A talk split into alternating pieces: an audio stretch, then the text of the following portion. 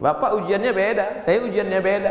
Ujian Ustaz Somad sekarang popularitas. Ke mana-mana mesti pakai masker. Kalau enggak semua minta foto. Saya kalau naik pesawat pilotnya minta foto saya nggak terlalu risau. Pramugarinya minta foto juga. Ini yang saya payah, nggak susah sedikit. Pede sekali dia ngomong begitu.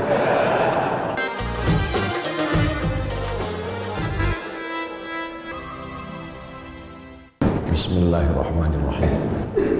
Assalamualaikum warahmatullahi wabarakatuh.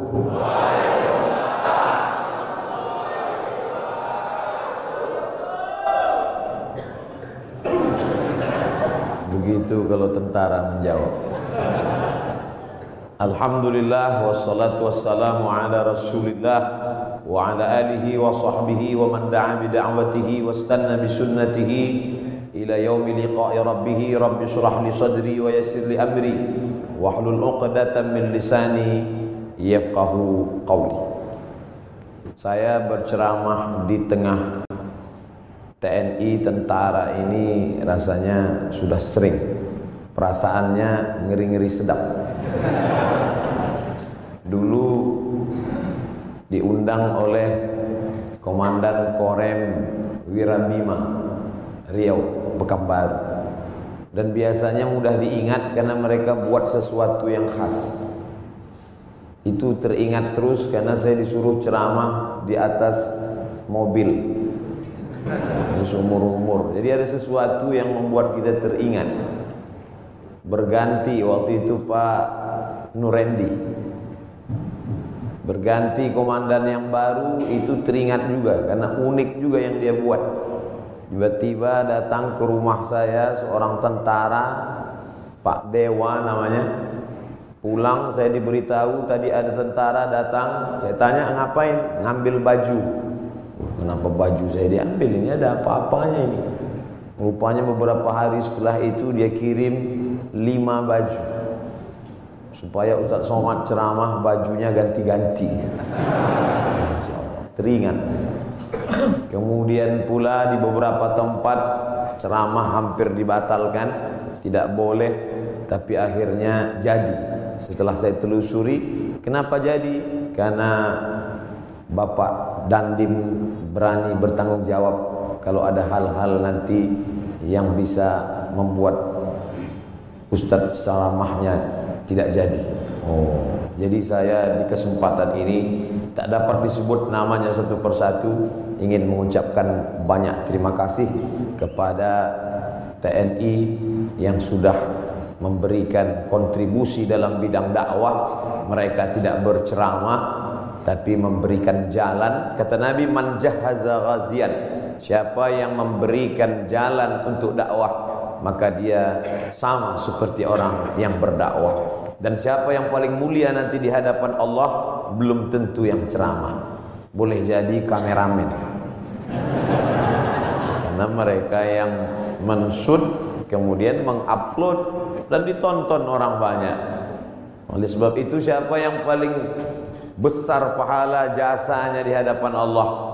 Mudah-mudahan kita semua nanti melihat amal kita di hadapan Allah. Dan kita bersama di masjid ini, bersama di majlis duha ini, bersama di masjid Maulid Nabi Muhammad SAW, bersama pula kita nanti di surga Jannatul Firdaus. Kalau nanti Bapak Ibu mencari-cari kenapa Ustaz Abdul Somad tidak ketemu, tidak nampak di surga, cari di ruang VVIP. Kenapa Ustaz tiba-tiba ingat VVIP Mengingat saudara-saudara yang di atas. Mereka ruang VVIP Masya Allah. Tabarakallah Mengapa saya diundang dalam acara peresmian masjid? Memang itu doa saya selalu. Dan saya sampaikan di beberapa ceramah Tolong jangan undang saya peletakan batu pertama masjid. Tapi undanglah saya pada acara peresmian peletakan keramik terakhir. Alhamdulillah doa itu dikabulkan Allah Subhanahu wa taala. Dan yang mengundang saya direktur keuangan. Bangga kita. Tidak mungkin acara apa pun terjadi kalau tidak ada izin dari keuangan. Semuanya bicara uang, materi, duit. Oleh sebab itu kebanggaan luar biasa. Dan ternyata Bapak Direktur Keuangan TNI, Bapak Brigjen TNI Temas, ujungnya titel saya lupa. Beliau tidak melupakan pendahulu beliau disebutkan yang ke-17, ke-18, ke-19, ke-20. Ini yang sekarang terjadi krisis di tengah masyarakat kita, melupakan orang masa lalu. Siapa yang melupakan sejarah, maka dia sudah kehilangan pondasi, rapuh. Ini bangunan tegak berdiri karena ada pondasi. Abu Bakar Siddiq tidak mau naik ke atas mimbar di lantai tiga. Mimbar Nabi itu lantainya tiga. Satu, dua, tiga. Abu Bakar kalau khutbah di lantai dua saja Di tangga nomor dua.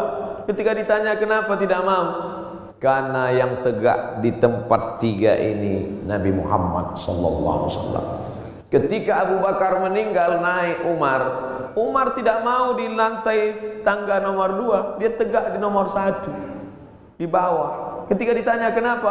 Karena yang layak di sini hanya Abu Bakar, yang di sini adalah Nabi. Mereka dulu begitu, orang sekarang enggak. Malah dia ganti itu tangga semua, ganti yang baru. Tidak menghormati orang masalah. Apa itu pendahulu itu enggak buat apa-apa kata dia. Tapi hari ini saya sedang diajarkan, wahai Abdul Somad, hormati pendahulu, hormati orang masa lalu. Kalau bahasa Bung Karno-nya jas merah. Jangan sekali-sekali melupakan sejarah. Walaupun TNI jasnya hijau. Oleh sebab itu maka kadang ada nasihat itu sesuatu yang diutarakan dengan lisan, lidah, kata-kata. Tapi ada perbuatan, action. Dalam pepatah Arab dikatakan lisanul hal afsah min lisanil maqal. Action, perbuatan jauh lebih berkesan daripada ucapan. Mari bangun masjid. Mari kita bangun masjid. Man bana masjidan. Siapa yang bangun masjid? Ban Allah mitlahu baitan fil jannah. Allah bangunkan untuknya satu tempat dalam surga. Bolak balik saya ceramah. Tapi andai ada yang bertanya, Ustaz udah bangun masjid? Belum. Tapi ada orang yang tidak pernah ngajak orang lain, tidak pernah ceramah, tapi real nyata hari ini. Yang bisa bangun dengan uangnya, bangun dengan uang tidak bisa bangun dengan uangnya, bangun dengan uang orang lain. Tapi dengan kekuasaan yang ada di tangan kita, mumpung tanda tangan masih berlaku. Mumpung ada segenggam kekuasaan di ujung jari titipan Allah, pakai menolong agama Allah Subhanahu wa taala. Itu selalu ceramah saya ulang-ulang dan hari ini saya melihatnya real nyata Mudah-mudahan ini menjadi inspirasi bagi seluruh orang-orang yang diberikan Allah amanah jabatan dan kekuasaan. Selama saya memimpin harus ada satu masjid yang baru, harus ada satu masjid renovasi. Kadang saya pergi ke salah satu kantor-kantor tempat ceramah, megah, besar, hebat, acara convention hall. Ketika nanya, Pak mohon izin mau sholat ke masjid? Kecil. Karpet pun bau kepinding.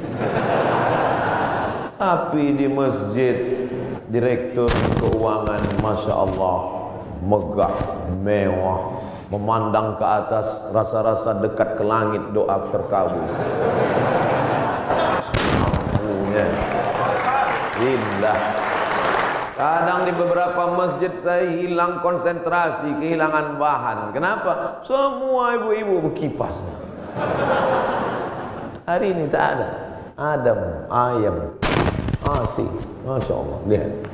Dia sengaja di pintu AC itu dipasang air tirai supaya menunjukkan dia hidup. dipasang, hidup. Di beberapa masjid ceramah juga saya banyak AC tapi nggak hidup. Ini hidup. Karpetnya luar biasa. Kemarin saya ceramah di salah satu provinsi karpet tebal tapi sebelum naik ke atas jamaah bisik DKM Dewan Kemakmuran Masjid. Ustaz, bagus nggak karpetnya? Bagus saya bilang. Tolong nanti penggalangan dana masih utang Ustaz. Tapi masjid kita tidak. Masya Allah, tabarakallah. Man bana masjidan siapa yang bangun masjid banallah mithlahu baitan fil jannah. Orang Islam mesti kaya karena syarat booking tempat di surga bangun masjid. Jadi yang nggak bangun masjid Pak Ustaz, yang nggak punya jabatan, yang nggak punya harta, ya siap-siaplah di emperan kaki lima. Jangan sedih karena pintu kebaikan bukan cuma hanya bangun masjid, ada pintu yang lain. Man shalla isnatai asyarata raka'ah, siapa yang salat 12 rakaat fil yaumi wal lailah sehari semalam, bunya lahu bihinna baitun fil jannah dibangunkan juga satu tempat di surga. Artinya apa?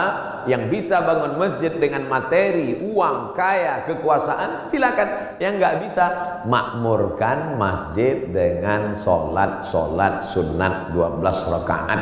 Dua rakaat sebelum subuh, dua rakaat setelah zuhur, empat rakaat sebelum zuhur, dua rakaat setelah maghrib, dua rakaat setelah isya 12 rakaat. Dua rakaat sebelum subuh empat rakaat sebelum zuhur dua rakaat setelah zuhur dua rakaat setelah maghrib dua rakaat setelah isya. Solat sunat. Simple booking tempat.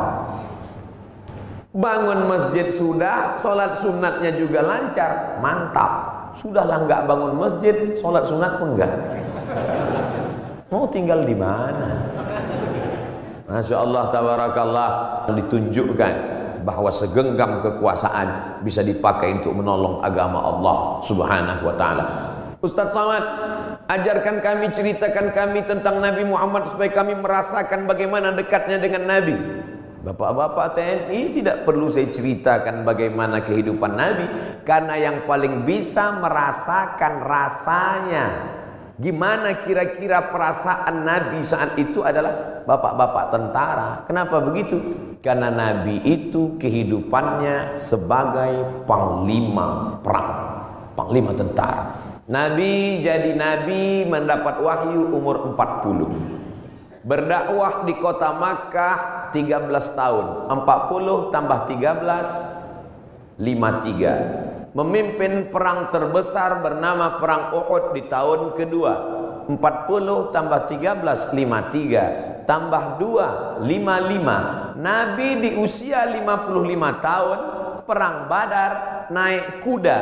Dari Madinah ke Badar lokasi perang 150 km naik kuda Tolong cari ustadz umat Nabi Muhammad yang umur 55 tahun naik kuda 150 km. Yang bisa melakukan itu hanya tentara. Yang bisa merasakan sport, yang bisa merasakan naik kuda. Satu jam naik kuda sama dengan seribu kali push up. Jadi kalau 150 km ditempuh Nabi usia 55 berarti 3000 kali push up. Siapa yang bisa melakukan itu? Saya nggak bisa. Saya ceramahnya aja mungkin bisa ikut Nabi. Khutbahnya mungkin. Tapi untuk melakukan seperti yang dilakukan Nabi Muhammad SAW Orang yang amat sangat sehat Nabi umur 55 tahun memimpin perang 150 km Naik kuda 3000 kali push up Menurut ilmu kesehatan Hari ini apa yang dilakukan umat Muhammad umur 55 tahun membawa map ngurus pensiun. Jadi yang paling bisa merasakan itu adalah rasa sehatnya, rasa fit fisiknya, rasa kekuatannya. Iyalah dia kan nabi, kami kan manusia biasa. Ayatnya sudah dibacakan tadi. Wa ma Muhammadun illa rasul. Muhammad bukan Tuhan. Muhammad bukan malaikat. Dia hanya seorang rasul. Qad halat min qablihi rusul. Rasul-rasul sebelum dia meninggal. Adam, Idris, Nuh, Hud, Salih, Ilyas, Ilyasa, Zakaria, Musa, Ibrahim meninggal dunia. Satu diangkat Isa alaihissalam akan diturunkan di akhir zaman untuk menegakkan agama Allah Subhanahu wa taala. Tapi yang jelas bahwa sebagian nabi itu meninggal, mati, dicabut Allah nyawanya. Dia manusia biasa. Allah tidak kirim malaikat. Seandainya Allah kirim malaikat ke atas dunia ini orang akan berkata, "Yalah, dia bisa buat gitu. Dia kan malaikat."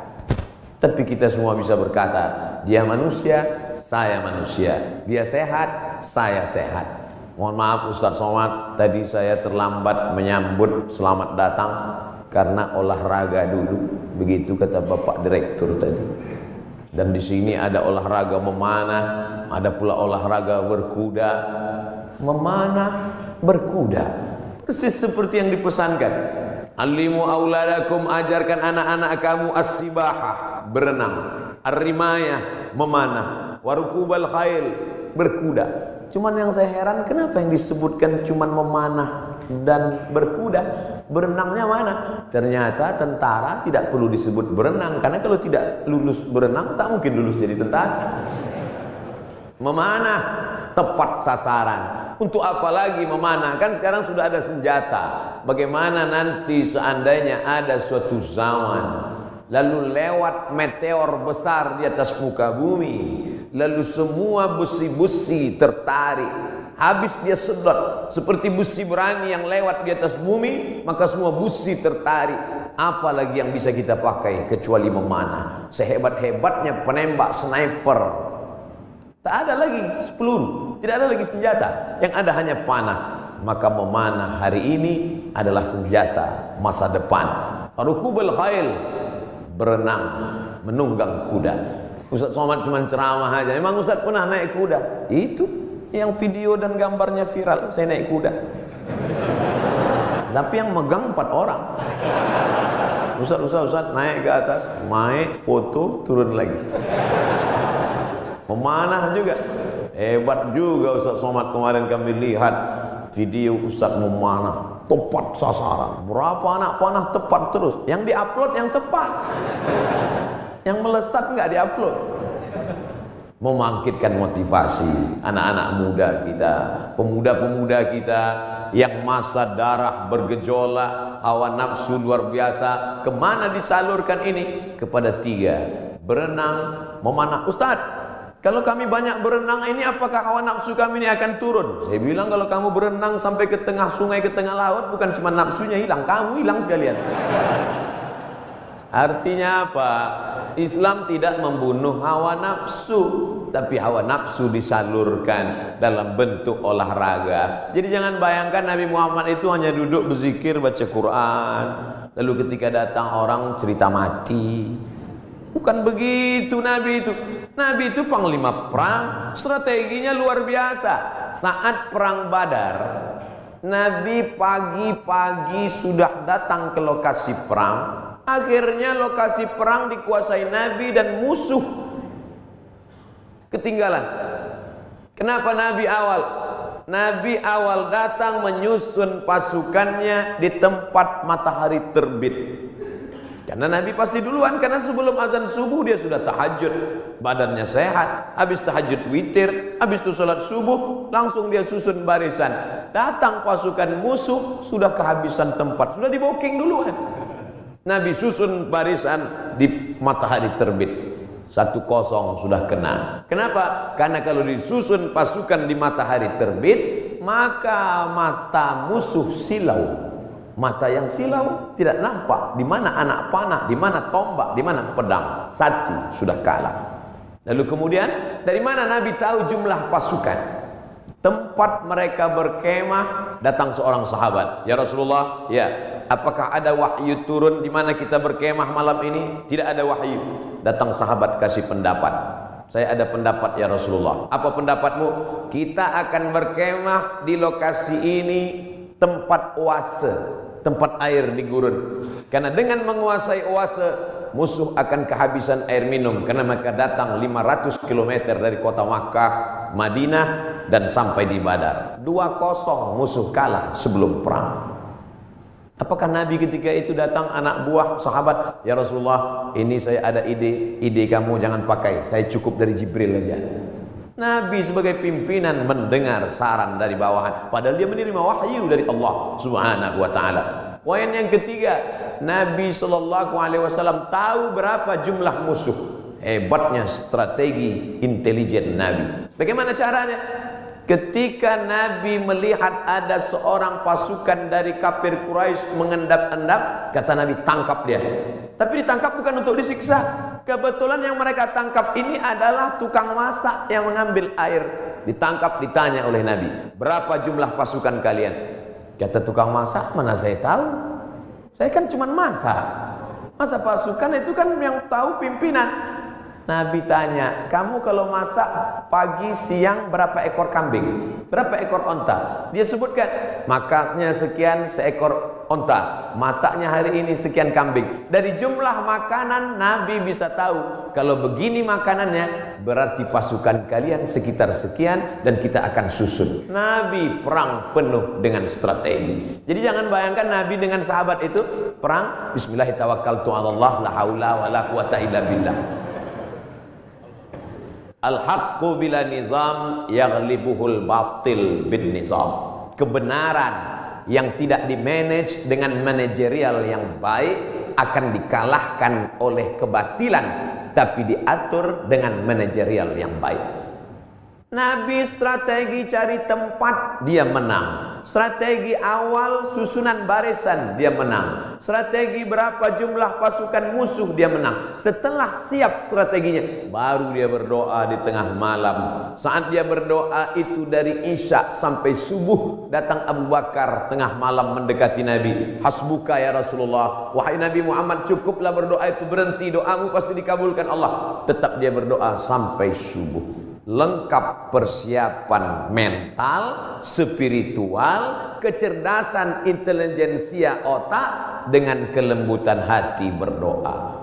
Hari ini orang hanya berdoa tanpa berusaha, berusaha tanpa berdoa sombong, berdoa saja tanpa usaha pesong. Pesong bahasa Melayu gila. Kesiapan inilah yang agaknya dimatangkan. Alhamdulillah hadir juga bersama kita Bapak Direktur Bintal. Hadir bersama kita bimbingan mental, spiritual. Ini harus terus dijaga. Ustaz Abdul Somad, di keuangan ini harus terus mentalnya dijaga. Kenapa begitu Pak? Tantangannya luar biasa. Tantangan apa?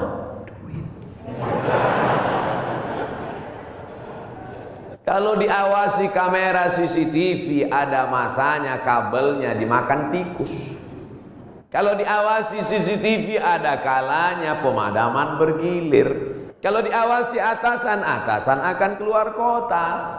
Maka ditanamkan mental dia. Siapa yang mengawasi dia? La ta'khudhuhu sinatun wala naum.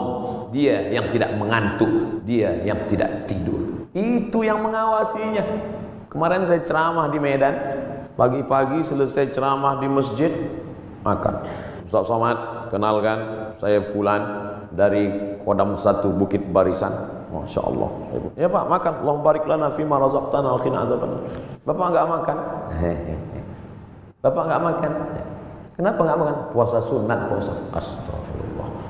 Yang ngajak puasa saya. Yang enggak puasa saya. Untungnya saya ada alasan. Ustaz nggak puasa, musafir. Dari Riau ke Medan 600 km. Musafir. Sholat ada jamaah kosong. Untung ada musafir. Marilah puasa, marilah puasa. Jadi kalau ada di antara bapak-bapak puasa sunat, itu bukan untuk ngecilin perut. Kalaupun perutnya kecil karena puasa sunat bonus. Tapi yang utama dari puasa itu adalah merasakan pengawasan Allah Subhanahu wa taala. Mungkin di direktorat yang lain puasanya dikit. Tapi untuk di keuangan ini mesti banyak puasanya. Kenapa? Karena pengawasan Allah harus ditanamkan. Masuk ke dalam WC, toilet, kamar mandi, kunci pintu kanan kiri atas bawah nggak ada yang melihat. Andai diambil air seteguk diminum, nggak akan ada yang tahu. Jangankan seteguk, kepala kita masukkan ke dalam. Sebelum keluar dari kamar mandi, keringkan bibir, miringkan kepala. Buat agak-agak lemas. Siapa yang tahu? Panas hari ini ya? Iya panas.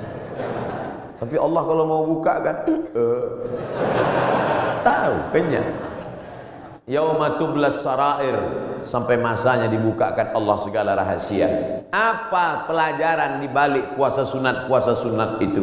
Kalau bukan menanamkan kehadiran Allah, keberadaan Allah, pengawasan malaikat, untuk apa pengajian-pengajian itu? Kalau dengan pengajian datang rasa takut pada Allah. Kalau dengan pengajian makin ngeri menghadapi mati. Kalau dengan pengajian takut makan haram. Lanjutkan pengajian. Tapi kalau dengan ngaji cuman hafal dalil, mendebat orang, nyalahkan orang, ganti pengajian yang baru. Ganti dengan pengajian yang membangkitkan semangat rasa takut kepada Allah. Angkat takbiratul ihram, pandang hanya tempat sujud saja. Allahu akbar. Namanya takbiratul ihram. Ihram diambil dari kata haram yang sebelumnya halal menjadi haram. Kepala-kepala kita yang gatal kepala kita, yang menggaruknya kita, tapi ketika kita garuk lebih dari tiga kali haram, batal. Pada saat itu orang hanya melihat tempat sujud.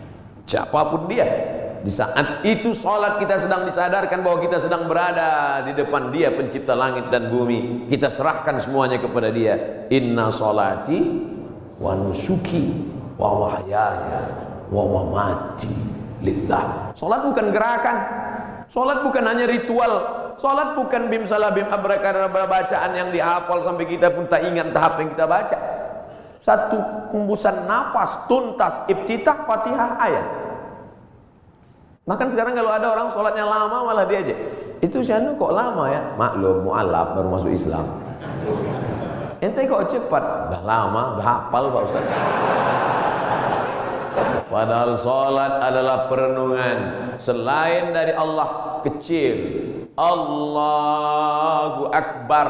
Jabatan ini kecil tak ada apa-apanya. Kekuasaan ini kecil tak ada apa-apanya. Yang besar hanya engkau ya Allah. Kalau sudah mampu mengecilkan yang lain membesarkan yang Allah maka kalau dia hilang tidak akan terasa.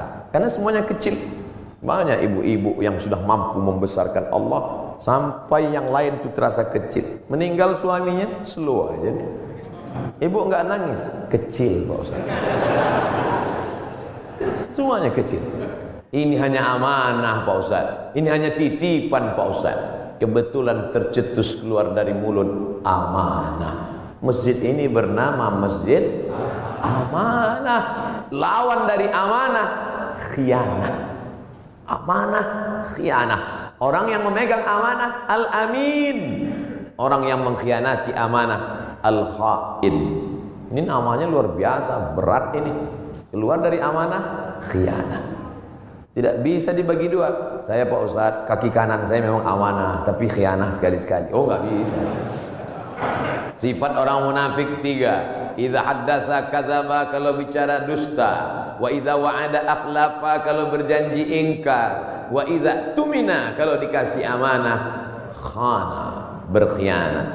Itu mengapa masjid ini diberi nama amanah. Maka sehari berapa kali masuk kemari? Subuh mungkin tidak, Subuh mungkin di Masjid Al-Ikhlas dekat rumah. Mungkin di Masjid At-Taqwa dekat rumah. Tapi zuhur, asar. Tapi jangan gara-gara saya ucapkan ini lalu nanti takut sholat di sini. Kamu sholat di mana tadi? Masjid di luar aja lah. Kenapa enggak di amanah? Ngeri di situ. Kata Ustaz Somad. Masya Allah. Hati terus dikonekkan, jiwa terus didekatkan. Kalau kalau sampai jauh dia akan kering. Bahwa kita semuanya lahir membawa iman ya.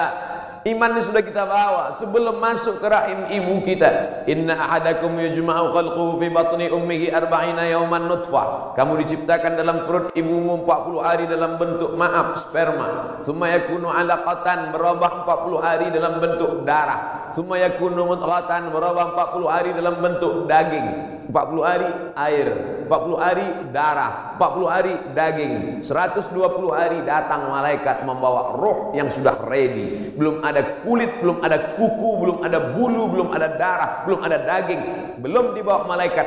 Kita sudah bersama berkumpul di alam roh dan Allah bertanya ketika itu, "Alastu bi rabbikum?" Bukankah aku Tuhan kamu?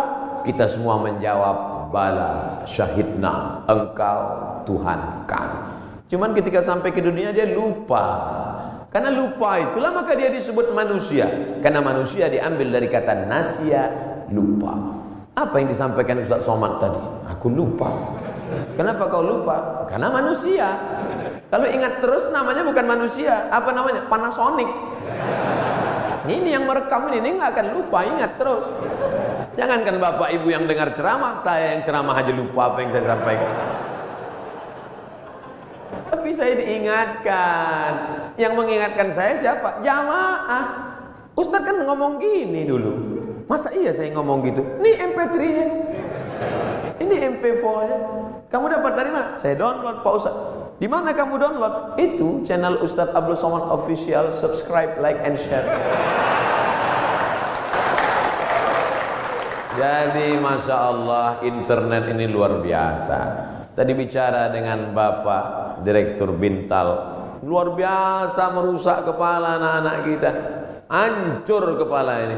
Ustaz Abdul Somad perhatikan ini gambar otak yang habis ditabrak truk pecah berderai.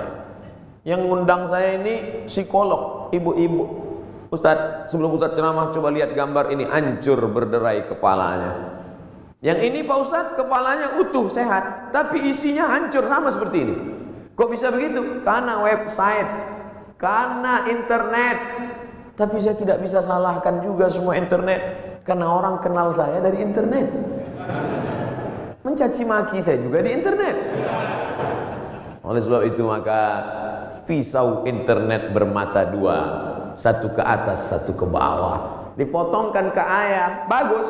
Dipotongkan ke bebek, oke. Okay. Dipotongkan ke sapi, bisa jadi hewan kurban. Tapi kalau ke atas memotong leher dan urat nadi, dia bisa mati. Siapa yang bisa mengontrol sekarang? Kalau bukan iman dan takwa kepada Allah Subhanahu wa taala.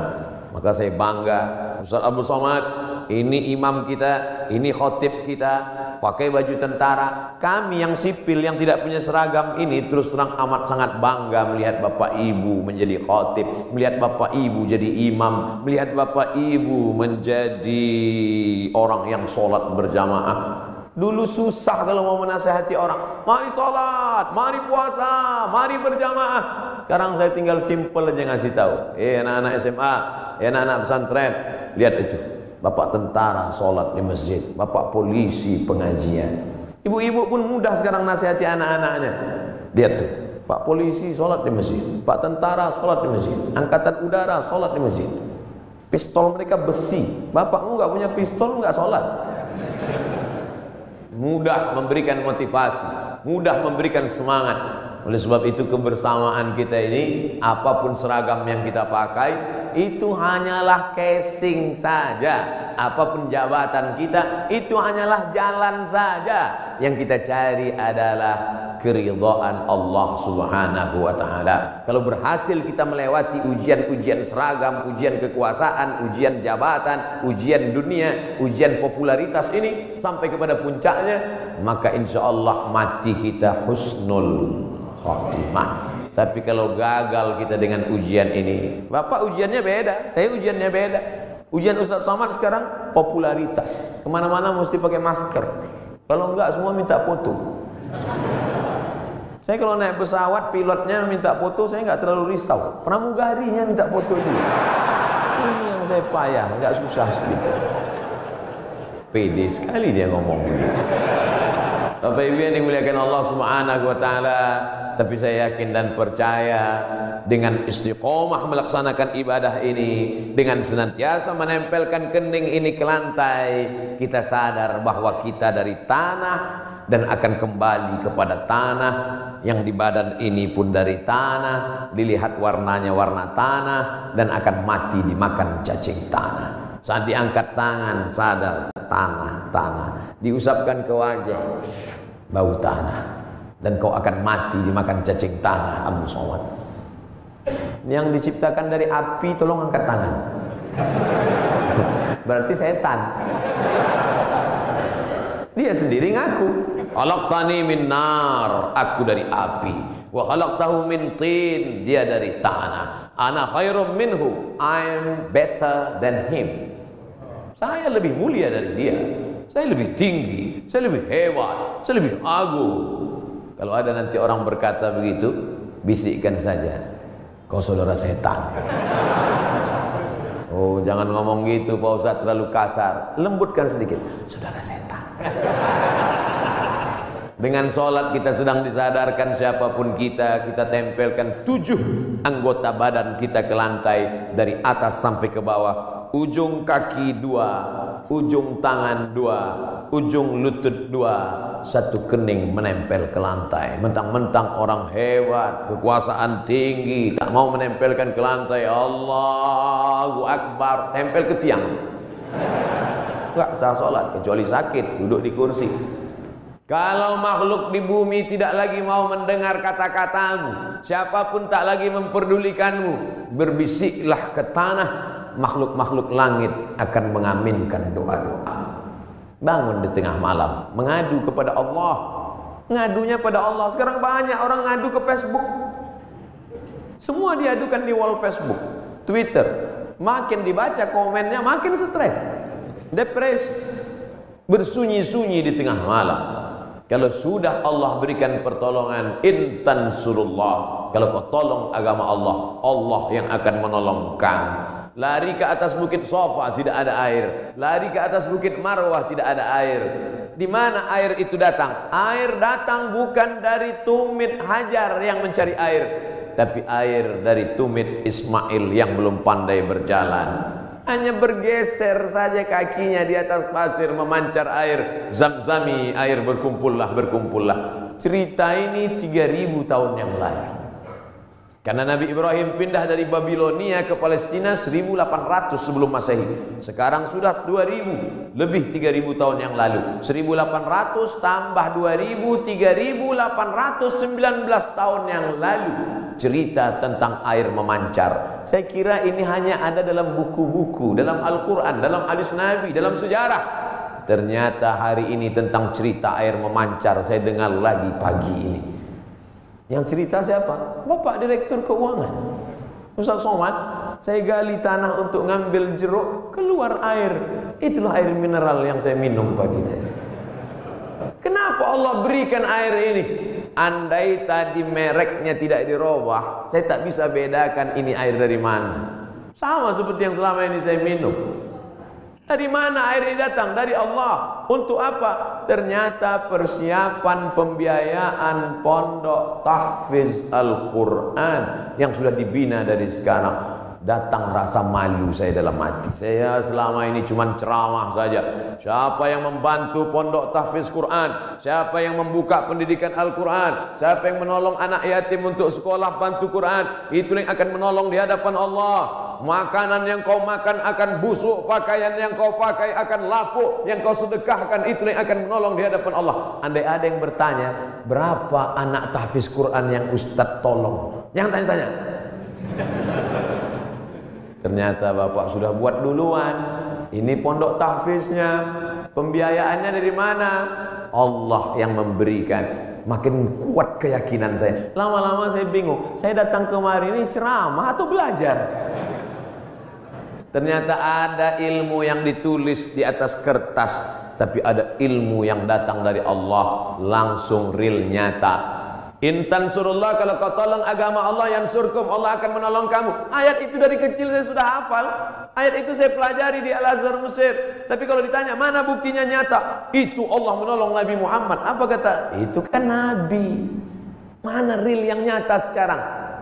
Hari ini saya mendengarkan ceritanya, kisahnya. Hari ini saya nampak real dengan nyata. Kalau kau tolong anak yatim, kau tolong pondok tahfiz Quran, kau tolong orang menghafal Quran, Allah akan menolong engkau. Sumber air mineral yang lulus lembaga badan pengawasan obat dan makanan menyatakan air ini layak. Siapa yang memberikan? Innama amruhu idza arada syai'an ayakula lahu kun. Ternyata tolonglah agama Allah ini. Jangan pernah takut dan jangan pernah cemas. Kadang-kadang kalau terlalu banyak orang menakut-nakuti kita, kita jadi takut juga. Kita sudah berani, tapi karena ditakut-takuti orang, kita pun jadi takut juga. Ini Ustaz cerita tentang siapa? Tentang saya. Saking banyaknya yang membuli kita, kita jadi cemas juga lama-lama. Tapi rupanya semakin banyak cerita kita dengar tentang turunnya pertolongan Allah. Ala inna nasrallahi qarib. Yakinlah pertolongan Allah itu dekat. Jangan pernah takut dengan akhir masa pensiun. Nanti saya akan makan apa? Nanti saya berapa banyak orang berpikir nanti pensiun makan apa? Malaikat maut datang malah sebelum pensiun. Malaikat maut tidak pernah datang melihat akte kelahiran. Berapa banyak orang sehat mati mendadak yang diponis mati nggak mati-mati.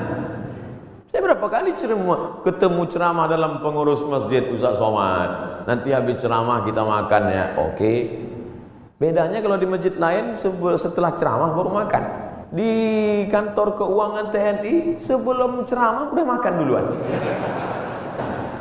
Tabarakallah. Ketika selesai makan kata Pak Ketua Dewan Kemakmuran Masjid Ustaz Somad, saya ini sudah diponis kata dokter kena jantung koroner harus dibelah urat kaki naik ke atas.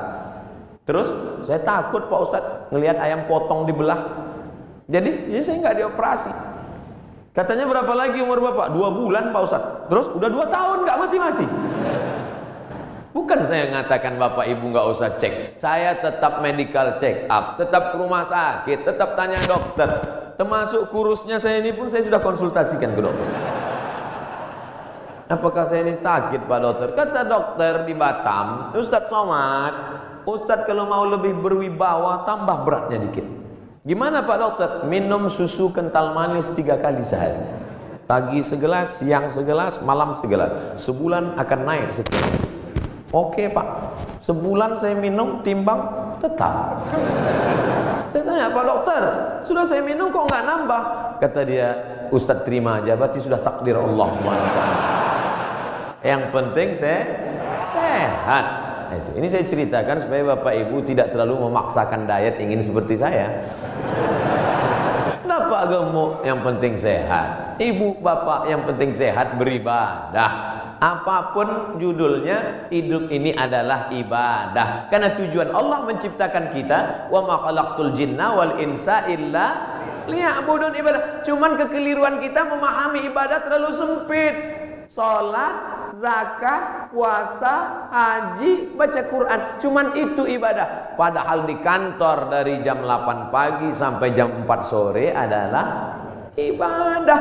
Kalau dipahami ini ngurus keuangan negara TNI ini adalah ibadah ringan dan kita tidak akan mungkin curang. Sebagaimana kita jujur dalam sholat, sebagaimana kita jujur saat di Masjidil Haram, begitulah kita jujur di kantor kita karena pekerjaan kita adalah ibadah. Tapi jangan dibalik. Nanti pas azan zuhur, Allahu Akbar, Allahu Akbar. Tetap buat laporan. Loh, ente nggak ke masjid amanah? Ibadah. Nah, ini harus diluruskan juga. Ada ibadah mahdah yang pure original memang ibadah, ada rukunnya, ada syaratnya, ada wajibnya, ada sunatnya, memang ibadah. Sholat, puasa, itu ibadah. Tapi ada aktivitas sehari-hari bernilai ibadah. Ustaz, Allah itu nggak adil loh Pak Ustaz. Loh, kamu bilang Allah nggak adil bisa kafir, bisa murtad. Masa laki-laki enak bisa puasa sunat, laki-laki bisa zikir, laki-laki bisa baca Quran. Kami Pak Ustaz 9 bulan 10 hari nggak bisa ibadah. Ibu, hamil itu pun ibadah.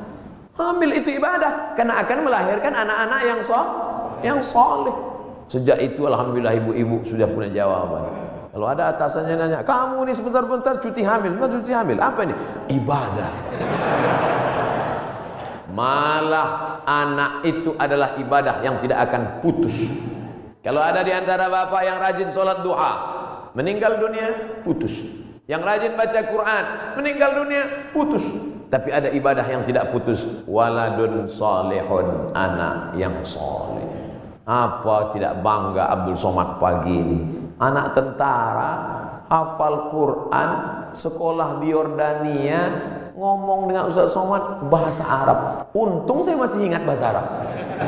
Saya sudah pulang dari Arab 2006, 4 tahun di Mesir, 2 tahun di Maroko, S3 di Sudan.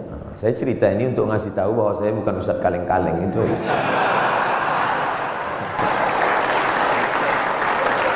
Kadang kalau ada orang cerita itu kita terlalu fokus pada kata-katanya. Sebetulnya di balik cerita itu yang penting, bukan kata-katanya itu. Perhatikan baik-baik. Saudara yang dimuliakan Allah SWT Tapi kadang perempuan yang diingatnya bukan substansi maknanya Tapi katanya itu yang dia ingat Makanya banyak perempuan terbuai oleh kata laki-laki Karena banyak laki-laki yang pandai menjual kata. Tapi kita harus pilih kata yang tepat Karena perempuan selalu mengingat kata yang tepat. Makanya Nabi tidak pernah panggil nama Aisyah. Nabi tak pernah panggil Hei Aisyah tak. Tapi dia gunakan kata yang lembut. Ya Humaira Wahai engkau yang kulitnya putih kemerahan. Karena perempuan akan mengingat kata pujian itu Ya Humaira Tentara yang tegas Tapi ketika bertemu dengan ibu-ibu Persid Kartika Chandra Kirana Maka kalimat dia tidak kalimat perang tidak mungkin dia pakai siap katanya. Tidak.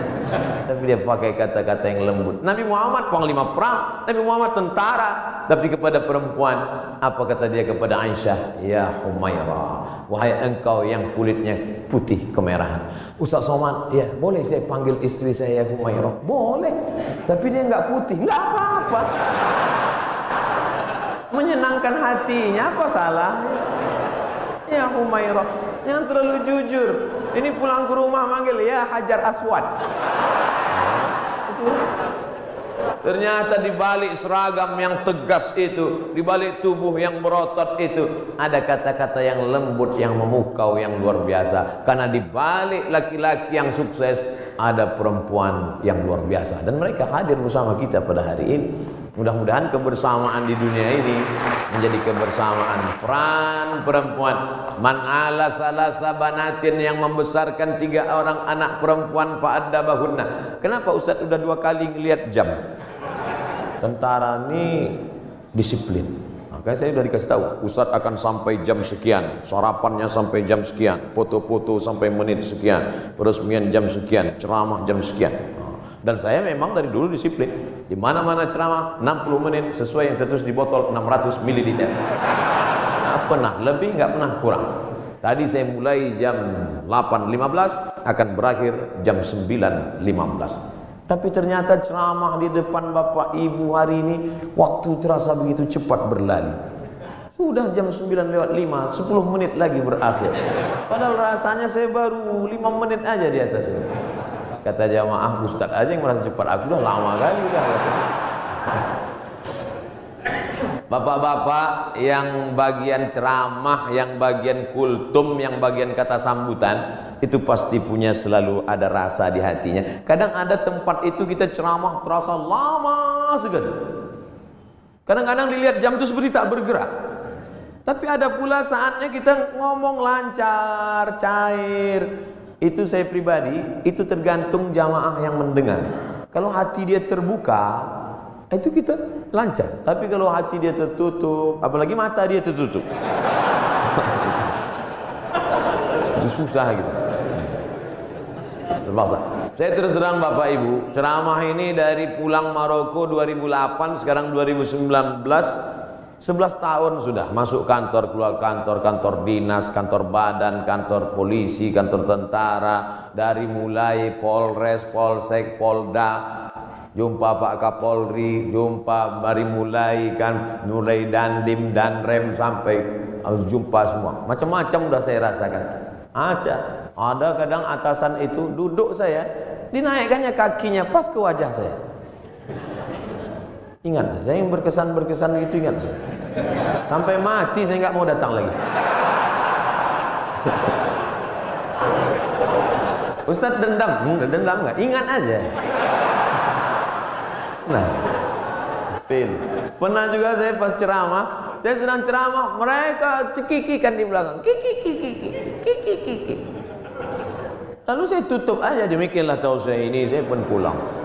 Mereka nanya sampai ke parkir. Kenapa Ustaz? Ada apa? Saya bilang la tu'alliqil jawahir fi a'naqil khanazir. Jangan gantungkan permata di leher babi. Karena babi tidak bisa membedakan mana pasir, mana permata, mana rambut, mana ijuk, mana rumput, mana ilalang, mana padi. Tidak bisa bedakan. Tapi hari ini di depan bapak-bapak yang berseragam, jenderal-jenderal, bintang satu, Luar biasa. Itu aja yang saya tahu bintang. Yang lain saya tak tahu. Saya merasa dihormati, dimuliakan, ceramah saya didengar. Pernah juga saya ceramah di salah satu kantor. Aduh, ramai, hebat. Begitu selesai ceramah, semuanya merebut absen. Rupanya di absen atas. Ketakutan. Tapi hari ini saya merasakan ada ketulusan. Mudah-mudahan amal kita ini karena Allah Subhanahu Dari bunyi aminnya bisa saya tangkap memang betul. Jadi bahwa masjid ini sudah diresmikan, sudah dibuka, sudah dilaksanakan solat berjamaah, nikmat terbesar. Selesaikah? Belum.